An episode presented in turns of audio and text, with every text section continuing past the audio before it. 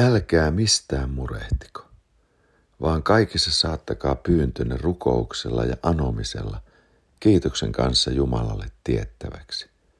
Ja Jumalan rauha, joka on kaikkea ymmärrystä ylempi, on varileva teidän sydämenne ja ajatuksenne Kristuksessa Jeesuksessa. Ja vielä, veljet, kaikki mikä on totta, mikä kunnioitettavaa, mikä oikeaa, mikä puhdasta, mikä rakastettava, mikä hyvältä kuuluvaa, jos on jokin avu ja jos on jotakin kiitettävää, sitä ajatelkaa.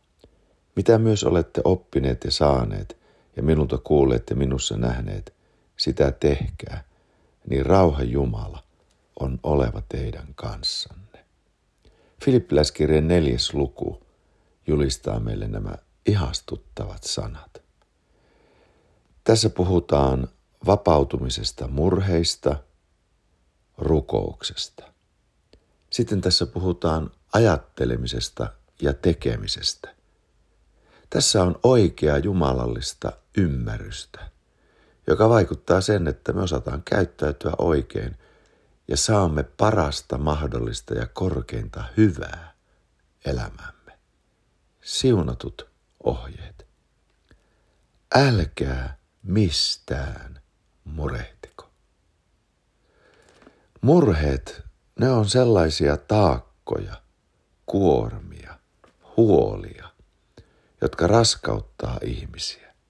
Ne on sellaisia asioita, jotka saa mielenmaailman vetää, vetää niin kuin mielenmaailma vetää eri suuntiin. Se saa mielenmaailman hajalle. Se synnyttää levottomuutta, rasittaa Tämä on pakanallista. Pakanat murehtivat. Mutta Jumala sanoo, älkää mistään murehtiko. Pietarin kirjassa pyhänkin sanoo tämän sanan, heittäkää kaikki murheenne hänen päällensä, sillä hän pitää teistä huolen. Älkää mistään murehtiko. Ja kuinka tämä toteutuu? No se tapahtuu rukouksen kautta.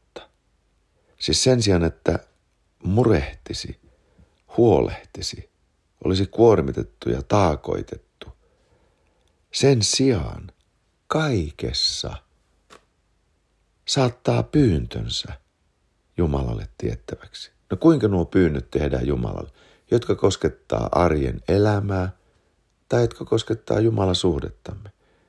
Kuinka nuo pyynnöt esitetään Jumalalle?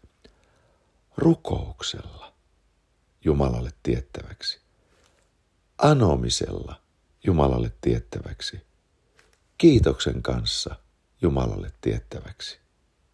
Siinä se on, rukous. Ja kun on rukoillut, tapahtuu Jumalan vaikutuksesta Jumalan rauhan ihmeellinen virta. Kun heittää kaikki asiansa Jumalalle.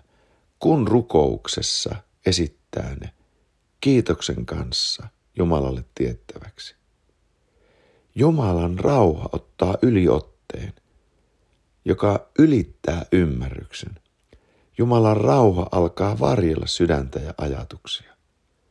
Ja kun sanotaan on varjeleva, tarkoitetaan sotilasta, joka vartioi eikä ainoastaan varjele, vartioimalla varjelee, niin että sydän pysyy Kristuksessa ja ajatusmaailma Kristuksessa.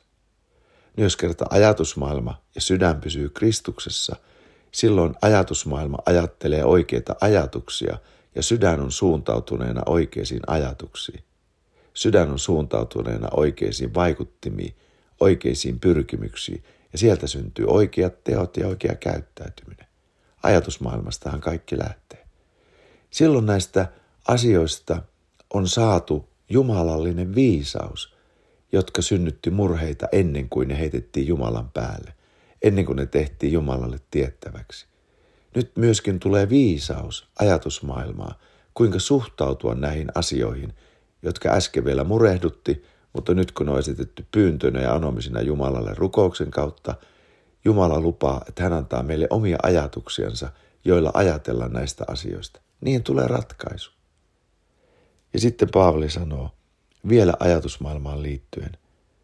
Ajattele sitä, mikä on totta, kunnioitettavaa, oikeaa, puhdasta, rakastettavaa, hyvältä kuuluvaa. Ja sellaisia, joissa on avut ja hyveet, kiitettävää. Ajattele, miten Jumalan sana ohjaa ajatusmaailmaa. Mihin pitää antaa ajatusmaailmansa energia? Se on suloista. Ja sitten Paavali vielä lopuksi sanoo, mitä olette oppineet, saaneet, minulta, minulta kuulleet, minussa nähneet, sitä tehkää. Eli siellä on murheet pois, rukoileminen sijaan, tulee varjeltuminen ajatuksissa ja sitten tulee teot. Ja mitä tästä seuraa? Rauhan Jumala on oleva teidän kanssanne. Aiemmin sanottiin, Jumalan rauha vartioi kuin sotilas sydäntä ja ajatuksia. Sitten sanotaan, rauhan Jumala on kanssamme. Kun rauhan Jumala on kanssamme ja Jumalan rauha hallitsee meitä, silloin me olemme sellaisessa shalom ja rauhan virrassa, jossa kaikkein korkein hyvä valuu meidän elämäämme. Ja Jumala tekee meidän elämästämme sitä, miksi se on tarkoitettu. Tuloksena on mielekäs elämä. Siunattu Jumalan rauha. Rauha Jumalan kanssa ja sitten Jumalan rauha tasapainottajana. Jumalan rauha kaiken hyvän, korkeimman hyvän välittäjänä elämässämme. Rauhan Jumala kanssamme. Rauhan Jumala olkoon todella kanssamme.